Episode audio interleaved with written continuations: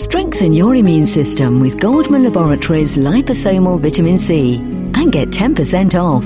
Quote 10 off at goldmanlaboratories.com. Hi, this is Steve Roost, and you're listening to Health Tech Hour on UK Health Radio.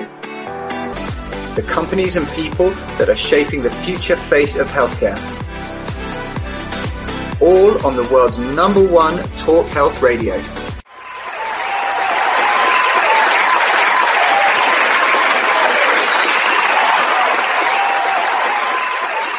Hello and welcome to Health Tech Hour on UK Health Radio. My name is Steve Roost and each week we bring you the best news, views and interviews with the leaders, clinicians and CEOs who are shaping the health tech revolution in the UK and beyond.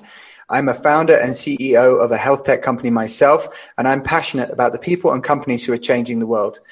Before I introduce today's guest, I'd like to remind everyone listening to follow us on the socials. It's at Health Tech Hour. And please follow the station, which is at UK Health Radio, to stay on top of all of the great content that's coming up.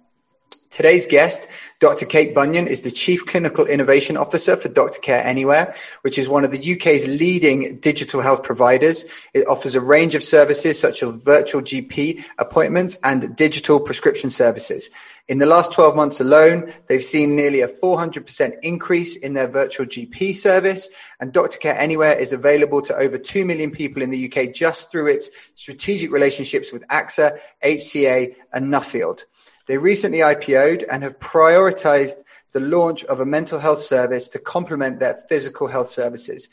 Kate herself has been a qualified doctor for her entire career and brings a wealth of medical and commercial expertise to Doctor Care Anywhere, including a stint as a ship's doctor on a cruise liner, which I'm sure has got has a few stories there, probably. Um, so, as a founder of a health tech company myself, uh, Dr. Care Anywhere really are a UK, a UK health tech success story, someone that I personally look up to. And following on from last week's show with Dr. Nick Taylor from Unmind, I'm really excited to hear about how Dr. Care Anywhere are blending the provision of mental and physical care together. So, Kate, welcome to the show. How are you? I'm very well, Steve. Thanks very much for having me. Good, good, to, good to have you on. I ask everyone at the moment. I know everything's kind of unlocking slowly, but how has the mood been in the camp at Dr. Care Anywhere over the last kind of you know period of time? I think the mood is optimistic. Um, I think, as I'm sure we'll talk about in more detail coming up, we have been busy, uh, and and busy yeah. takes its toll. Busy in lockdown, I think, has been difficult for a lot of people. Uh, being away from your colleagues, being based from home, juggling so many things. Um, but we put lots in place as an organisation to try and, and, promote the team, promote the culture in in the group. And so being able to start opening up the office again, start encouraging people to come back together, I think is really starting to, to lift people's spirits. So I, I think uh, optimistic. Good. And are you finding that people are wanting to come back into the office? Is that that socialization aspect is important?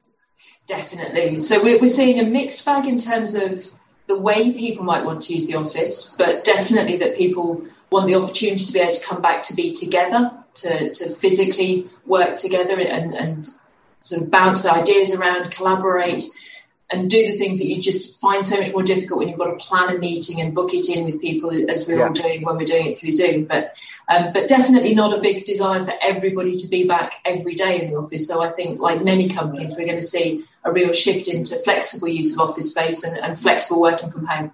Yeah, I think that that I would agree, and it makes a lot of sense. So the show itself is in three parts, as regular listeners will know. So the first part is origins, um, you know, how you came to be doing all of the amazing things that you're doing, both yourself and, and also Dr. Care Anywhere. Then the middle bit is around all of the incredible stuff that Dr. Care Anywhere is doing. And then the final piece is around what, what does the future hold, um, both for you and also potentially we can kick around a few kind of topics of the day. Um, so let's start with how, how did you start out on your journey um, in life after university? So what was your kind of first start career wise? Uh, so my career when I look back, I can I can see the thread that weaves my career together. Looking forward for each of the jobs that I took, it all feels a little bit like I just took the opportunities coming. But I had a very traditional uh, upbringing, if you like, through medicine. I finished my medical degree. I went straight into my my house jobs. I did the standard medicine and surgery house jobs. And then I decided I wanted to be a surgeon, so I went okay. and did some time in A and E, uh, and then moved into doing surgical training. And as part of that, I started doing a lot more work in pre hospital medicine, so exploring trauma, um, particularly focused around motorsports, which has been a, a, a lifelong passion for me. Right. So I started getting involved in that kind of thing. Uh, and then the light dawned, and I decided that that surgery probably wasn't the career for me, but probably emergency medicine was. So I, I moved out into emergency medicine, did some time in anaesthetics and intensive care to round out my skills around that critical illness piece. Um, and then just life events coincided, and I decided it was it was an opportunity to do something a bit different.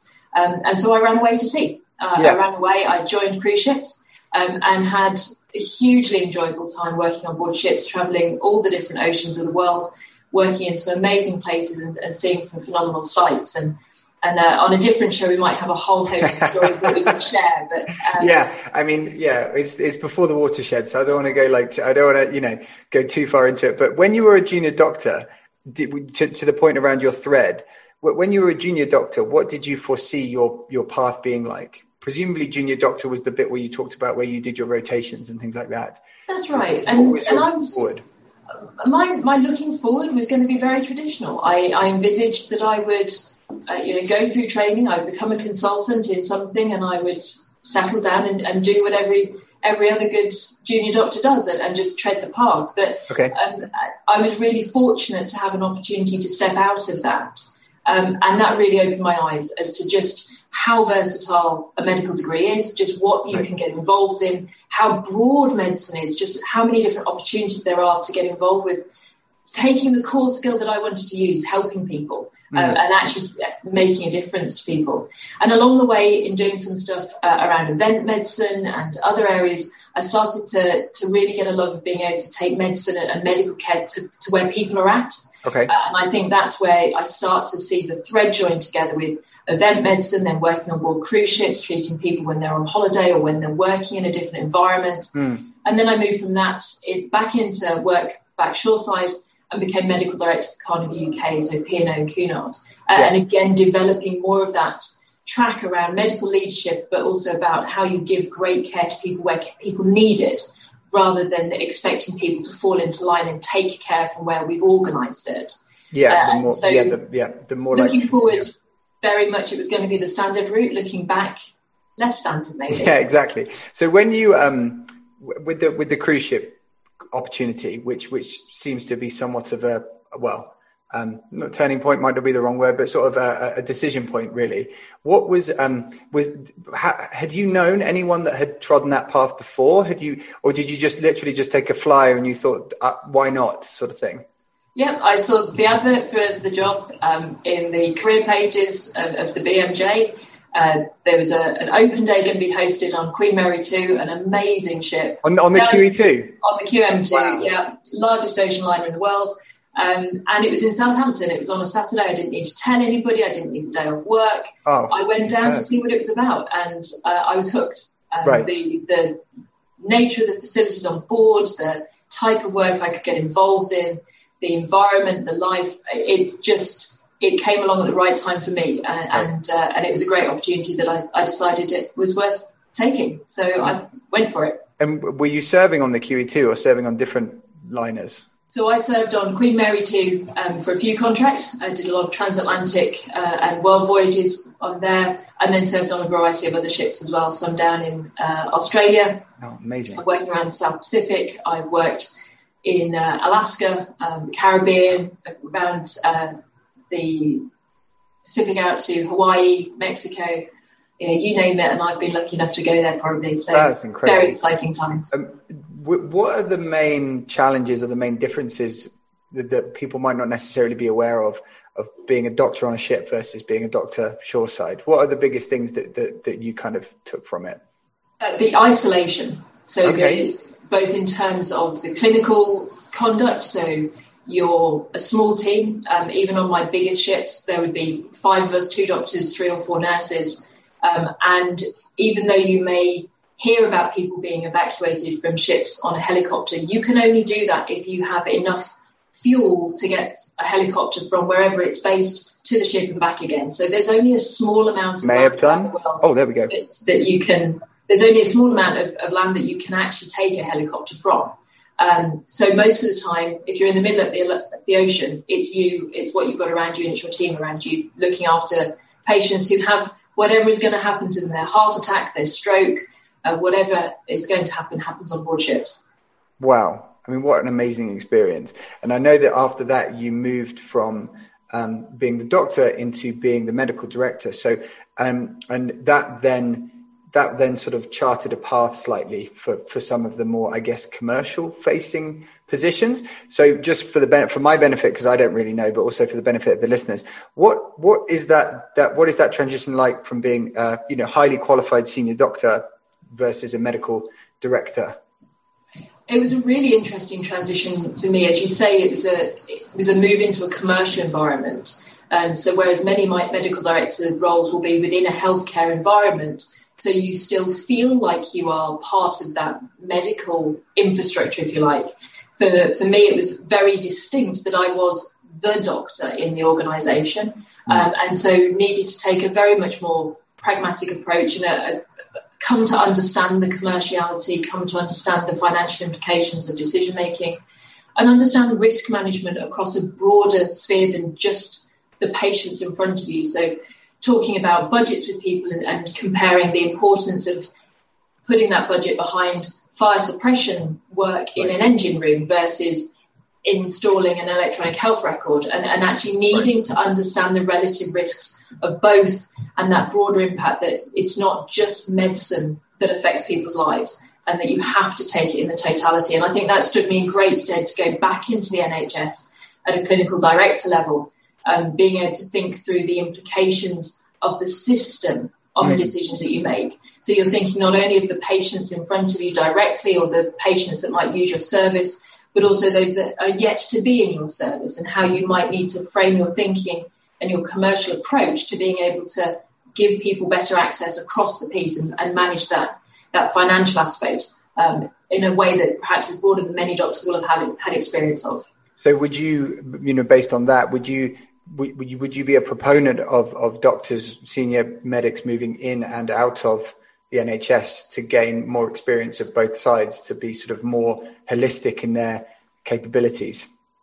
Absolutely. And I think one of the other things that's uh, increasingly clear is there's loads of different ways of doing it within the NHS as well. So right. part of it is that you may not need to go outside the NHS to still get a really different experience from the one you've had, but I think doctors who are interested in, and clinicians of any kind who are interested in the leadership, moving around the different parts of the system, seeing it from different angles, understanding different pressures is really important for getting that, that well rounded approach um, mm. and really helps to augment the way you then make decisions thereafter. Yeah, I know that now. Well, I think I'm not exactly sure when it started, but you know, I think within the last five or ten years, the NHS has been really focused on driving um, clinical entrepreneurship you know, so there's the clinical entrepreneur scheme, there's the, the NIA, which is the NHS accelerator, there's the digital accelerator that PocDoc's on. Was any of that around during that time for you? And if it, if it wasn't, it, would have that been something that you would have wanted to do? Would that have been a valid pathway for you or, or not? I think it's a brilliant pathway, and I think it's a fantastic set of opportunities now for people coming coming through the system. It wasn't really there when I was coming through, and I guess also I, I took quite an early route out of the NHS when I went and worked within the cruise industry. Um, so at that time in my early career, I was probably doing something quite different already. Um, but I think for those who are very keen to work out how do they make a difference in the system in a different way, mm. being able to access those kinds of opportunities, the fellowships that are available is hugely valuable. And you're right, the NHS is really trying to promote gaining, developing, and encouraging, fostering, incubating those skill sets that are a bit different to the norm that you would acquire when you're developing in your particular clinical pathways. Yeah, I think it's really what you mentioned, which is there's a, a an acceptance that there are so many problems that need to be solved and that the more aware you are and the more capable you are of solving them beyond your necessarily your very specific skill set the more valuable you may be to the organization as a whole, but the more um, fulfilled you as an individual may, be, may, may, may become. And I, I, wonder whether, particularly a result of the pandemic, where key workers have been under the cosh for so long, that actually having an ability to do something slightly different might be actually um, even more attractive now. I don't know. I think that's a really valuable point. Uh, and I think we were seeing it before the pandemic with clinicians, not just doctors, but uh, nurses, physios, other practitioners, looking to develop more portfolio careers where they do get the opportunity to do the hands-on care that they they loved and that they went into originally, but also the opportunity to expand and use different skills and, and work more cross-functionally and, and build multidisciplinary teams that, that can set out to solve problems. And I think it's so exciting. Mm. And hopefully that as we've come through the pandemic, we've seen the fruits of some of that as yeah. people really have risen to the challenge, tried different things, looked at how they can take a problem, pull it to pieces using different people's skill sets and put it back together in a way that was sustainable. And hopefully that will promote and encourage people to adopt a similar route and make it easier for people to have portfolio approaches so they can do a bit of something and a whole lot of other stuff as well alongside it. Yeah, I know that we, you know, our clinical advisors talk about they they like to talk about how there's been more innovation in the last 12 to 18 months than there has been in well, more, really more the last 12 months than there has been in you know five to 10 years previously within the within certainly within primary care. Anyway. Absolutely, yeah. I think the the innovation and the breadth of that innovation has has been staggering. Yeah. Um, okay, so what I know that um, Dr. Care Anywhere is very focused, obviously, on virtual GP appointments. Telehealth is also another way of putting it. When did you personally, or as well, personally, professionally, first interact with virtual GP appointments, the telehealth concept? You know, when did you first become aware of that within your professional um, career?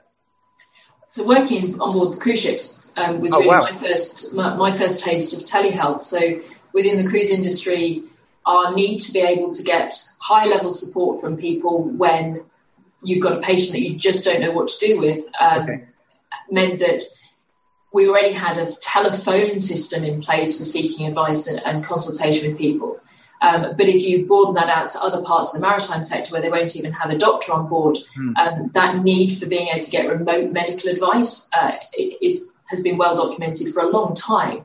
So I think knowing that telemedicine, telehealth has been out there, uh, that's been going on for, for decades now. Okay. But it, it's transitioned into what we now see it to be, to being that video, that on demand, that much more publicly accessible. We'd already started seeing that growth prior to the pandemic, but there's no doubt that the pandemic has really accelerated for people their willingness to interact with healthcare in that way, that desire to have that approach that is perhaps a little bit more consumer led.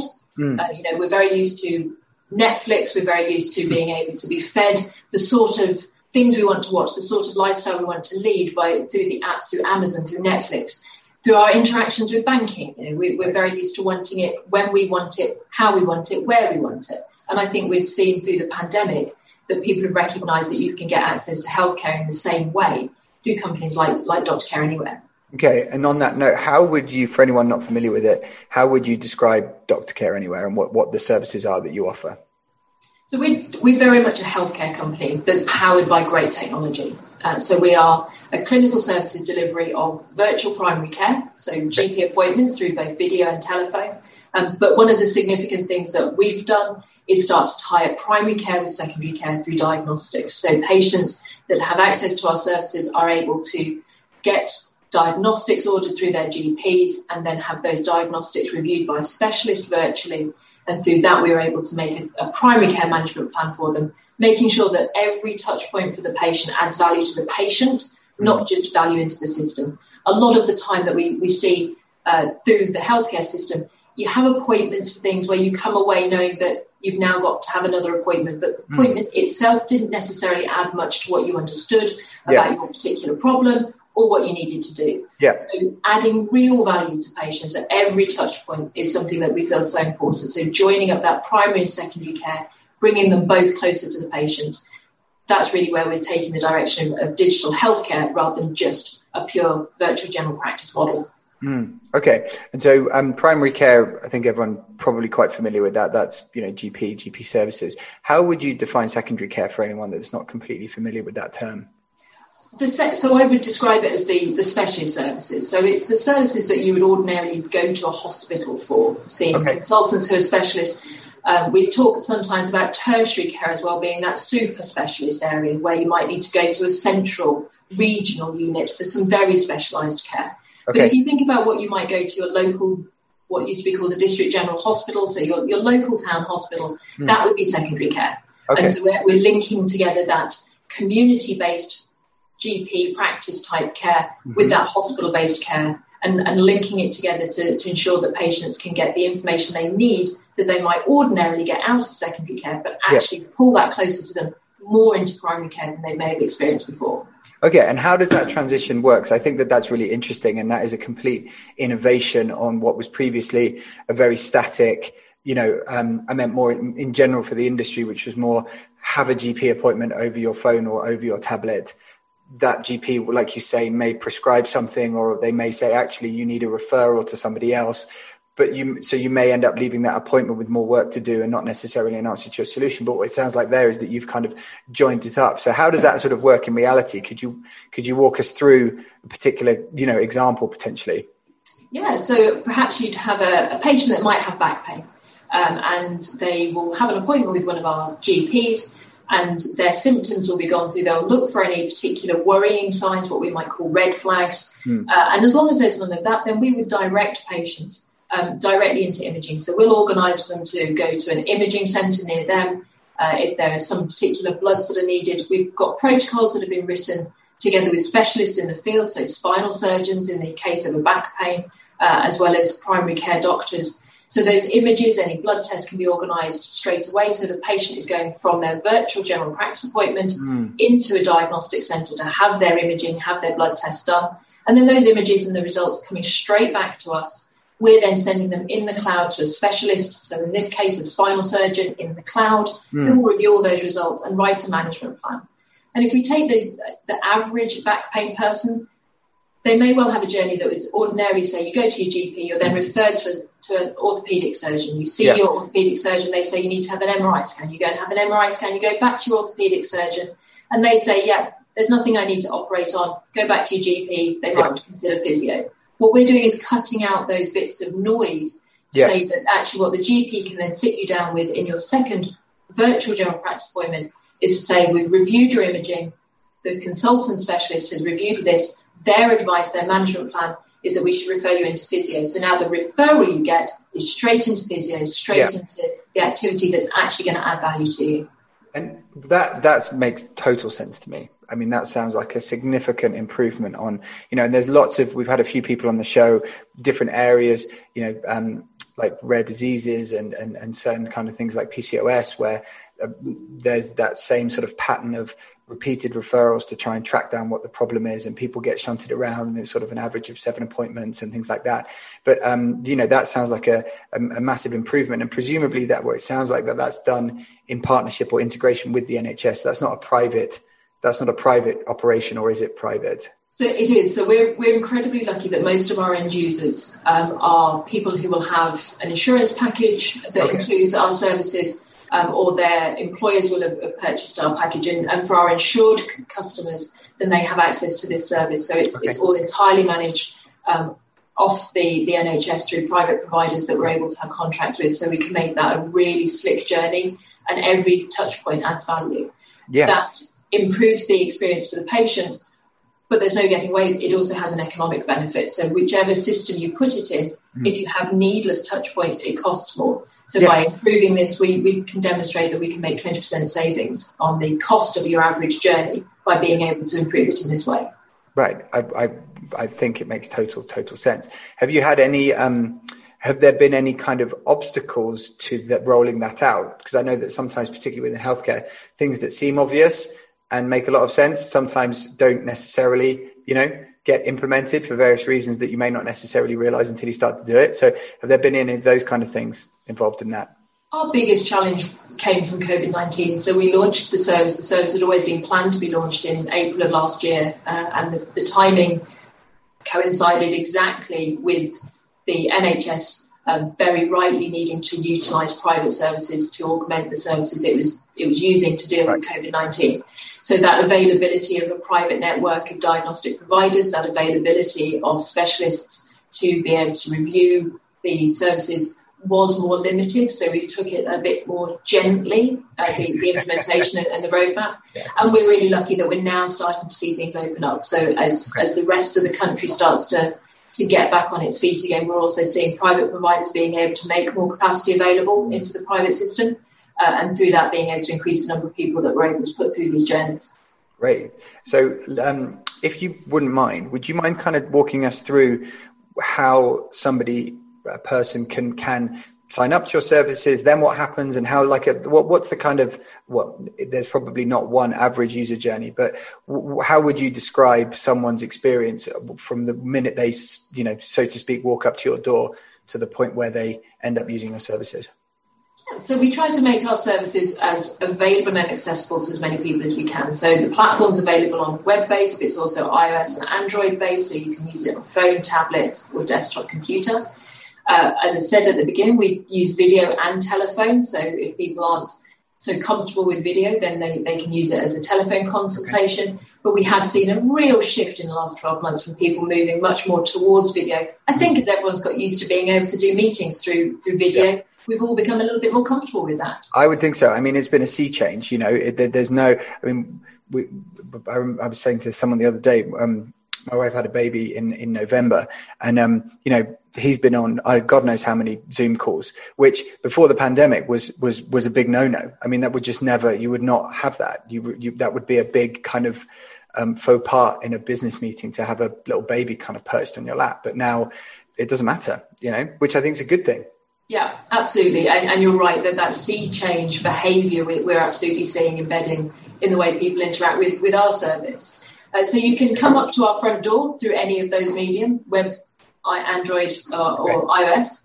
Uh, and then you can book your appointment with your GP direct from there. So you, you sign up to our service right. uh, through either a subscription, which you can pay for. You can yep. uh, join that through through the website, or because you'll have been given a code through your insurer or through your employer that right. gives you access. And then once you're uh, registered, you'll be encouraged to verify your identity. So it's really important that we know you are who you are and that we know who we're talking to, to because we're creating a, a healthcare record. And we're yeah. really proud of the fact that we share nearly 90% of our records with people's GP, but oh, that's cool. done with consent. So people who have an interaction with us will be asked to consent for their information to go back to their GP so that the GP has a copy of that in the master record.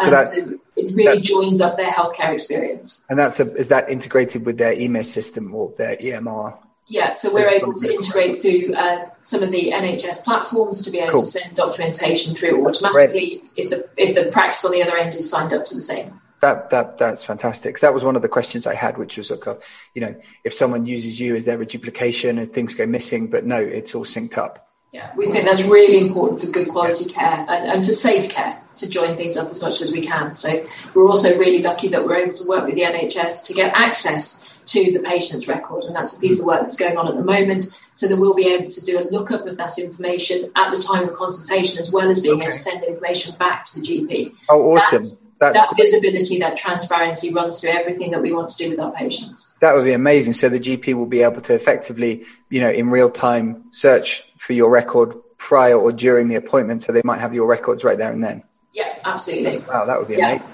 Yeah, so we, we think that's a, a really key enabler of good quality, safe, effective care. So, so a patient will will verify with us so that we do get that uh, fluidity um, around the system, assuming that the patient's happy to consent for that.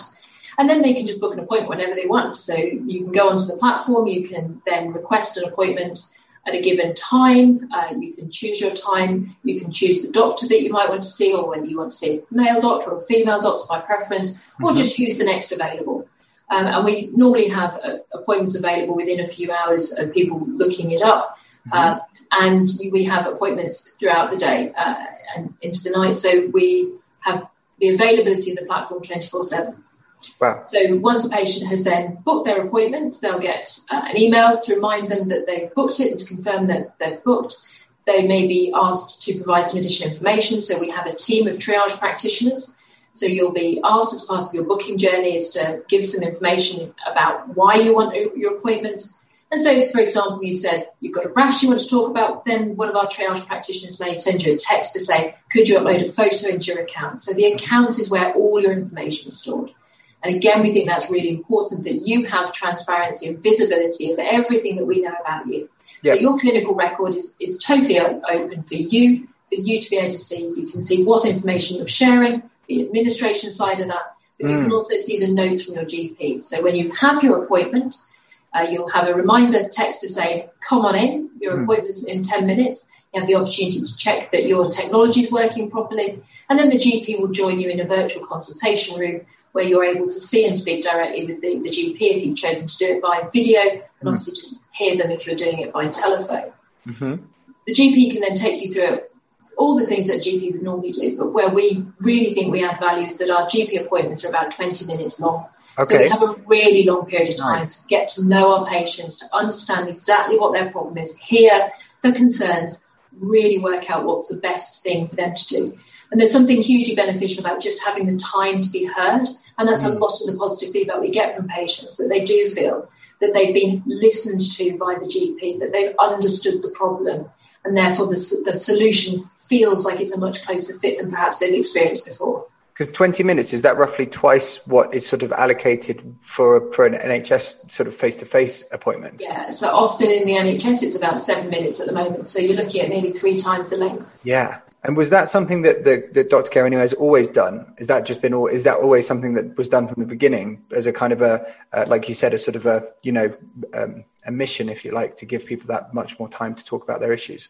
We always wanted to give people time to talk about their issues. Uh, we used to offer 15 minute appointments, and okay. we decided that 20 minute appointments was was really important to get that quality of experience and the quality of the documentation that ought to go with it. Mm. So that when a patient leaves that appointment, they can yeah. also look at their notes and they'll understand exactly what went on in that consultation. They will see the same notes that the GP has written that are in the back end. So, so it's, it's totally transparent. I think that's fascinating. Um, because what that's i mean slightly tangentially that's one of the reasons why that was behind why we started PocDoc, which is you know we're, we're we're offering the ability for people to give themselves blood tests and do risk assessments on their cardiovascular health and diabetes health just with, with an app on their smartphone and one of our tests. And the reason why we did that was because one of the reasons we, we were quite focused on on the idea that people should be able to see their own data, you know, their own biological data, their own health data, and have access to that when they wanted it. Whereas what what sometimes happens, um, you know, within within the NHS and things like that, is that you go in and you might have a, a, blood test done, but you wouldn't necessarily even see those results or a copy of them. You might just get said, "Oh, they're fine," or "Oh, something's elevated," but you don't have that. You don't have access to it on an ongoing basis. So I, I completely understand why. Um, you've done that with the medical records. I think that that's really, really smart, actually. Thank you. and we think it's really valuable for patients to have both. To, to make sure that they have access to all the information. It's their information. It's about them. They it's should. Their health. It's their health. It's it's it's for them to work out what good looks like. Yeah. Um, but t- team that up with the right information to understand it. So yes, we've probably all had blood tests where something has been flagged by the laboratory system as being abnormal, mm-hmm. but it might only be a smidgen out. Yep. And a doctor will look at it and go, "Oh, they're fine." And you're left with that dis- dissonance around yeah but it, it's flagged as red. Mm. so surely it's not fine. Yeah. The doctor knows from their experience that in the broad scheme of things these are the reasons why the parameters can sometimes be a little bit out there's a range of normal but normal can still be outside there. Yep. but we shortcut that conversation. And i think it's it's so valuable for patients to be able to understand the facts around their information. Mm. um, so you see it on your phone your watches you know all these different wearables that we now have no, I, yeah. more data points and increasingly the information to help you understand those data points in the context of you and your life and what you need to take away from it. Yeah, I completely agree. I think everything that the data needs to be put in a context, um, and that is one of the real value points of of of um, avoiding giving people data just in and on of itself, you know, and having that data provided in a way which provides the context, provides some security and some advice, and, and actually some sort of direction thereafter so that the person doesn't go back to Dr. Google and start, you know, scaring themselves, right? Absolutely. Yeah, I think it, it's so important that people feel empowered, but it ought to be action orientated. So if you come to PocDoc and, and wanted a, a test done, then you came for a reason. Let's make sure that they get that information and then they know what to do with it next. Um, so they, they feel that there's been an outcome to it that is yep. useful to them, that helps them to optimize their health in the way that works for them, that is meaningful to them. I think that's it's so important. Medicine tends to be quite patriarchal, quite mm. you know, the doctor knows best. Let's let's we have a model of what good looks like, what fit and healthy looks like. But actually, we're all different. We all have different goals. We all have different challenges. And good looks different to each of us. And we should be allowed to be able to map our health in the same way. And I thought it was really interesting listening to your podcast last week um, with, uh, with Dr. Nick from um, Unmind. Unmind, thank you um, talking about the biopsychosocial model. Yes, that's, that's that was a new word. That was a new word for me, but it, yeah. it, I, I, loved it. It was a great word.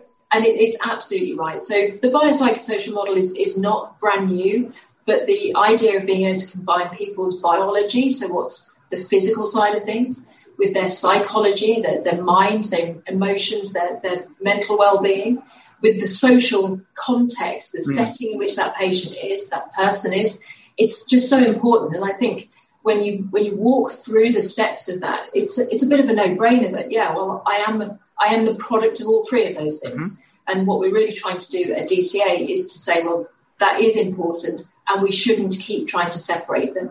It is really important that health be seen in that spectrum, that it's all things around the physical, the emotional, and the mental health, and the context for that individual, where they're sitting, what they want to achieve, what good looks like to them. So let's talk about that. We can jump ahead. I have, got, i think I've got too many questions for you because I find your business absolutely fascinating. So let's jump ahead because I know that, that you made a big announcement around around that that concept, which is the integration or you know producing a complementary service for both physical and and mental well-being. So talk, tell us about that because that that sounds really groundbreaking. Yeah, we're really proud of the work that we're, we're doing in this area because everybody again it predates the pandemic uh, the fact that there is there's not enough resource to go around to help with mental illness. We know that there's so much that people can do for themselves to help prevent them get to a point where they feel unwell and uh, disempowered by what's going on for them. But we also think it's really important to recognise how intertwined physical and, and mental health are. Um, and we don't really have a great language for it. So no. we, we talk about mental health, and it's good to talk about mental health. And there's an assumption around physical health, but almost by separating them out into those two things, we're, we're further defining that they are separate. Yeah. But if you think about, if we take our person with back pain again, let's imagine that uh, it's a gentleman who's been working in the city for years and uh, they're developing back pain, but when they go home, their back pain is so bad that they don't feel that they can sleep in, in the same bedroom as their wife anymore because they're tossing yep. and turning. So they're now sleeping in the spare room, it's not so comfortable. Their marriage is suffering because of it. They can't connect in the way that they were.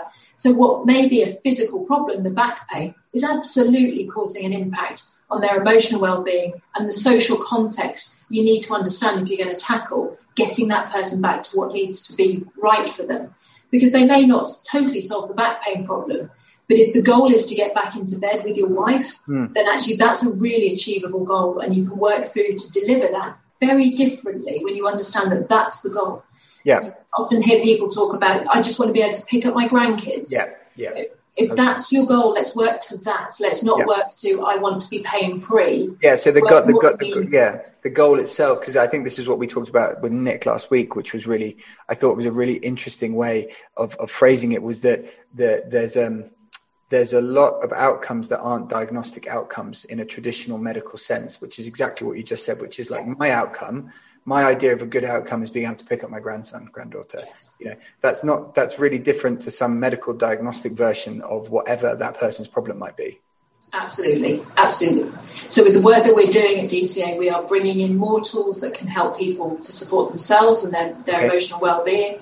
Uh, and we've uh, teamed up with Koa Health uh, to implement and integrate their foundations app into our, our system. Okay. We've teamed up with uh. Um, oh, yeah. Also spoken with before. Uh, yeah. So we've uh, put their Qwell platform into ours for, for adults so that you've got that peer community support around your, your mental health and your emotional mm-hmm. well-being. And then we've improved our training for our um, GP workforce and also provided them the opportunity for a longer consultation, so a 40, up to 40 ask. minutes. Yeah, I was going to ask. Sorry, go on. So after you've had your 20 minute consultation, the doctor may identify that you benefit from even more time talking to a GP. And the real focus around that is to further explore your the context and, and the mental health history, but also to start setting some goals. So understanding what's important to you. And, and significantly for us in all of this is this is not something that is there for people who simply wish to say, I think I have a mental health problem. We're saying if you've got a health problem, yeah. Approaching all these different facets can really add value and improve your, your time to, to healing. And by having these different components available people, we feel they can move in and out of self support, primary health guided support, and of course, we can still refer into secondary care. We can mm. refer directly into therapy. We can augment uh, people's care journeys by making it easier for them to understand what they need and when they need it. And by teaming up with these different providers, we can bring that all into one space. And we're really excited about what might be coming down, down track. We're looking forward to being able to also add digital therapy into our platform as a solution that we'll be able to provide. Okay, for for for d- digital mental health therapy or digital physical therapy. Okay, uh, d- digital mental health therapy to begin with, but also moving into digital physical therapy as well. Again, re- recognizing that parity yeah. is needed in both sides. Makes sense. And so, um, obviously, there's a range of different digital mental health platforms, providers, you know, companies. How, how did you go about sort of filtering all of the possibilities down to what you ultimately chose? to do because each one of them has a slightly different approach a slightly different philosophy you know slightly different focus how, how did you work through all of that to, to figure out your direction so i think our due diligence process helps us to look at understanding the basis for people's uh, care delivery. So, when we're thinking about the mental health space, looking at what the scientific evidence that a particular tool has, okay. understanding the the basis for, for the claims being made and being able to demonstrate that they are legitimate. Mm. It is a really new field, digital yeah. therapeutics. And so expecting everybody to have randomized controlled trials, which might be the gold standard in care, um, yeah. is probably a little early. But are the providers seeking to head in that direction? Are the claims they're making ones that they can provide evidence to support? Or are they based off assumptions of sort of general knowledge? Um, is there something sitting a bit more behind it? Looking for values of the, the partners, you know, do they also believe in the biopsychosocial model? Do they think that that whole person approach to health is important because that values match needs to, to, to really fit? Mm. And ultimately, is this a journey that a person coming in through Doctor Care Anywhere still feels that they're receiving that same level of care, that same level of knowledge and empowerment, whatever different part of the service that they might be accessing? so that it doesn't feel jarring because we're very aware that the system is fragmented. Yep. It is really difficult to know what you should go for. So mm-hmm. what we feel is, is good for patients and good for people who are exploring their health is to feel like they, they feel grounded. They feel that they can trust us to have built a network around them to put the resources around them that prevent them needing to go to Dr. Google. They right. can come to us and they can trust that what they get through us is consistent and is applicable and is of high quality and well governed. That makes sense. I, I, think that makes total sense. And has there been, um, I know we've talked about the pandemic sort of more general, in general terms, but what was the impact on your delivery of services during that period? And did have you seen a change or, or an increase in demand for those sort of more mental health related services for, from your offering as a result? Yeah, I mean, we we saw a dramatic increase uh, in the number of consultations that we were serving through last year, um, as I think everybody who was working in digital healthcare care did, as people were trying to work out where they could access the care they needed. And we did a lot of work with our partners to help people understand that they do have access to the service. So at times when the NHS was really under the cosh, as you described earlier, that people knew that there were other avenues that they could explore that did not take away from the value that the NHS brings. Right. So we weren't wishing right. to describe or make anybody feel that the, the, NHS wasn't there for them, but that perhaps we could help to augment that service for them. Right. So we saw huge growth. And in that, we saw a real change in the way people were using our service, particularly. Okay. If we recognise that a lot of our um, service users come from an insured background, right. so oftentimes uh, the way we were um, initially set up, we would be looking at patients who were essentially looking for referrals into, into secondary care. Okay. Um, but what we saw through the pandemic was a much greater use of the service for primary care purposes. So coming to us as the sole need for their care. So for right. more prescriptions for their chronic care management. Mm. And in that, we saw a lot more anxiety related. So even if people weren't coming to the platform describing symptoms of anxiety, of unhappiness, Um, we identified their physical health symptoms were also really intertwined with that picture of, of the difficulty they were experiencing mm. through their journey through um, through lockdown and through the pandemic more broadly. So, talking to people more about grief, about loss, be that about physical loved ones, be that about their jobs, their status, so many other, other reasons. So, they might have presented because they're feeling run down, but that conversation quickly moves into that more mental health space.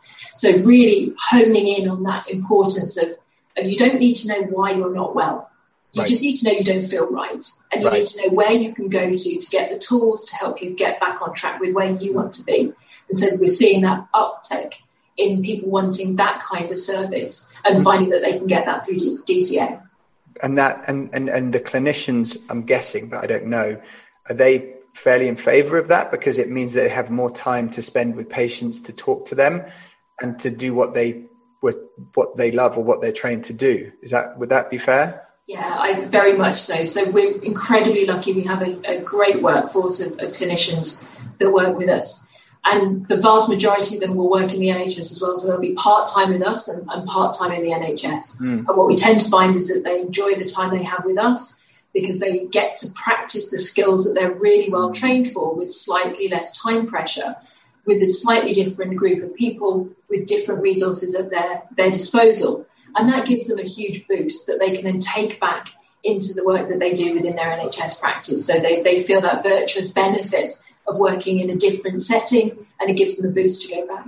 Also, when we're looking at things like our the training that we put in for our mental health program, we get lots of reports from our GPs that they're then taking what they've learned through us and applying that in all the consultations they do, whether they are deliberately with us or whether they're back in the NHS, and being wow. able to, to think about the context, think about the social setting for patients, and it's it's stuff that they've been long trained in. As I said, this isn't mm. anything new, but sometimes you just need a bit of a refresher. You yeah. just need an opportunity to be reminded of why it's so great and, and why it is so useful for patients. Yeah. And the time that, that, the GPs have being able to use that with us mm. means that when they then go back into their NHS practice, even if it is shorter appointments, they can still find ways of making use of those those skills and, and being able to bring that to life in any patient that they see. And I think that's that's really important and it's really rewarding for us as a yeah, company massively. to be able to support clinicians in that way. I, I, can imagine. So on that on that kind of note, how do you um, express or talk about the, your your um, the the value that DCA, the Dr. Care Anywhere, brings to um, uh, patients or users as well as clinicians? Do you have some way of sort of expressing that, or any metrics that you that you look at that, that you can share? So this year we have implemented our, our patient uh, report card and our clinician's report card. So we, we feel that that measuring how people feel about the services that we provide and about the services that they are delivering as clinicians is really important. So we're very excited to have been able to put together um, a dashboard and, and, to put together metrics. It's early days in our use of it. We've been looking at metrics with regard to patients for a long time. You know, we, mm-hmm. we have an NPS score of greater than 80.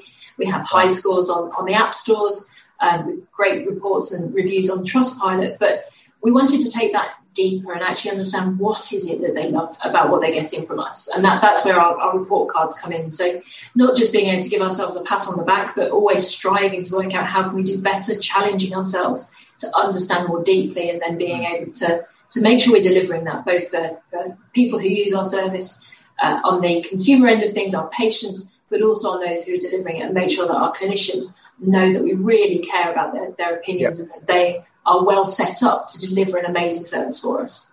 And have you come across any um, anything surprising, any any su- positive but surprising feedback of things or features or aspects that people loved or were extremely positive about, which you hadn't necessarily thought would be so popular or so you know um, would get would get so much positivity?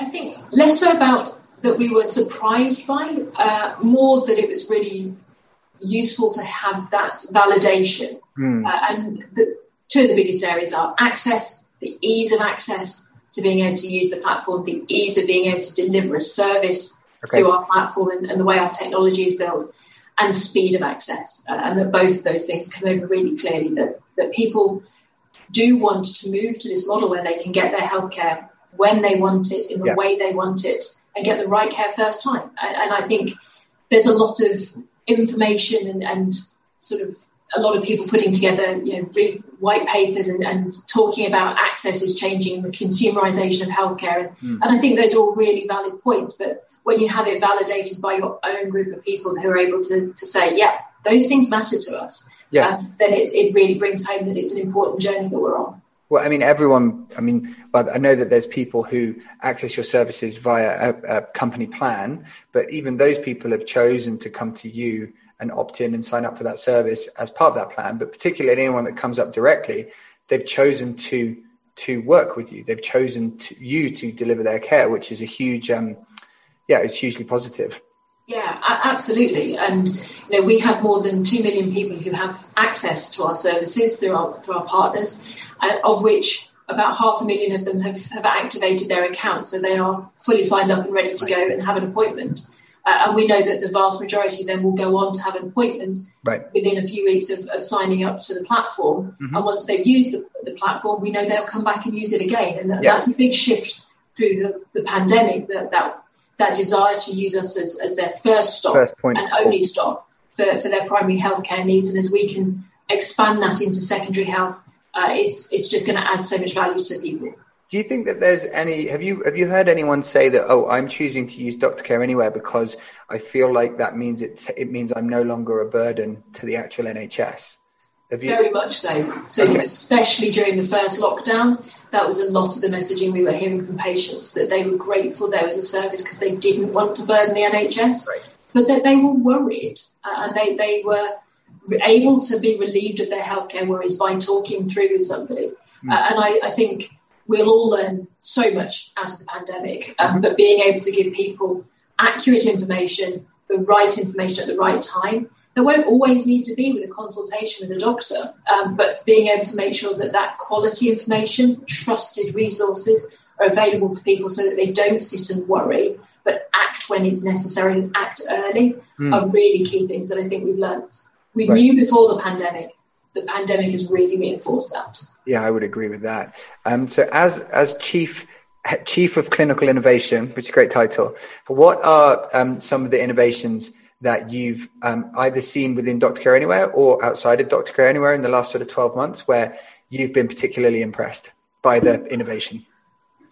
So, I think there's so many pockets of, of fantastic innovation going on. There, there's some great new apps. There are some some great new resources. Uh, ones that are looking at how you can put remote monitoring into the hands of a patient. So, how can we actually help to keep people out of hospital? When I think about my clinical practice and how much just needed a measurement of this or, or just needed that.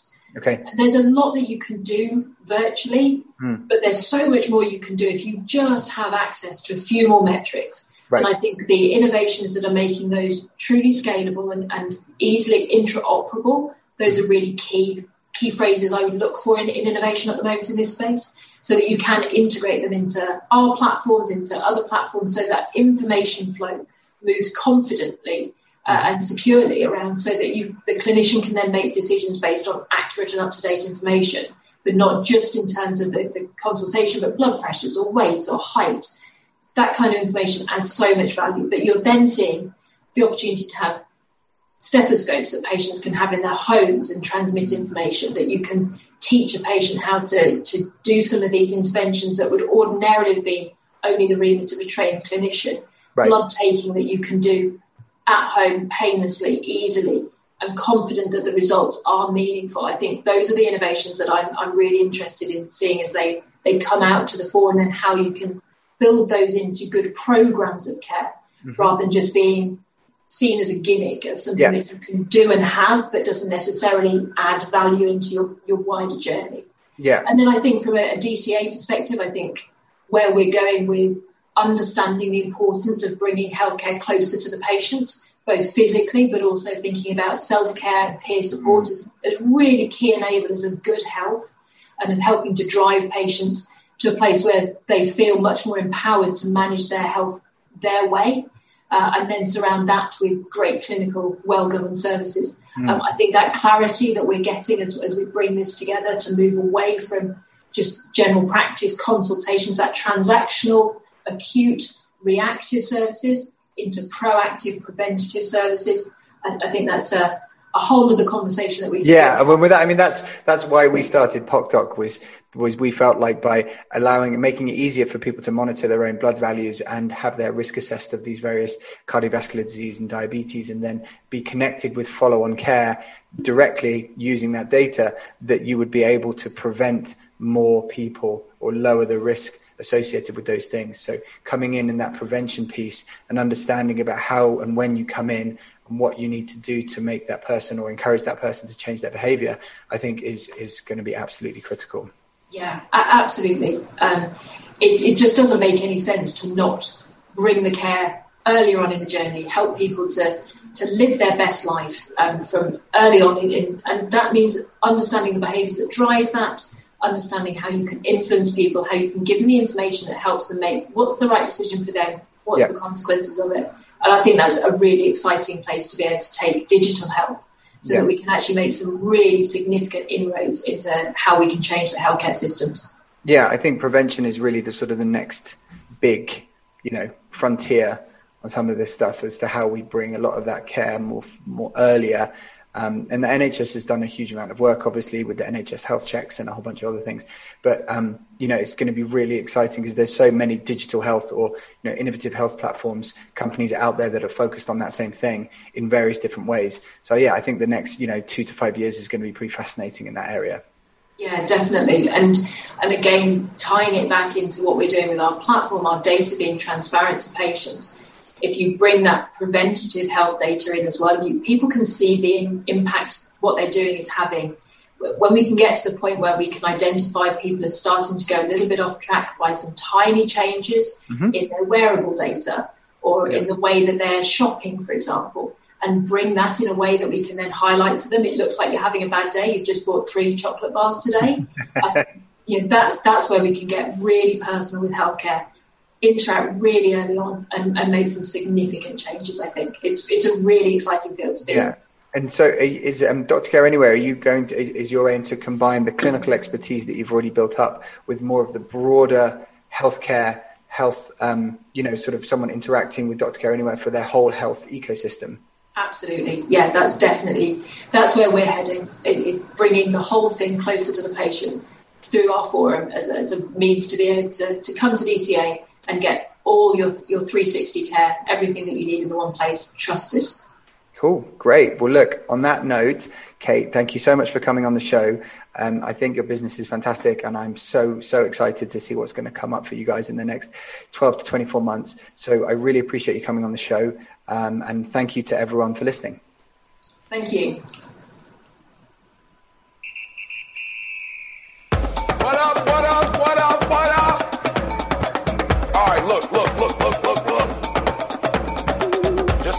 Got it by now?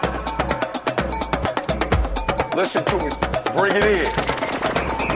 If you are alive, I know you ain't reached your best yet. You got more. You can do more. You can see more. You can be more, all right? Right now,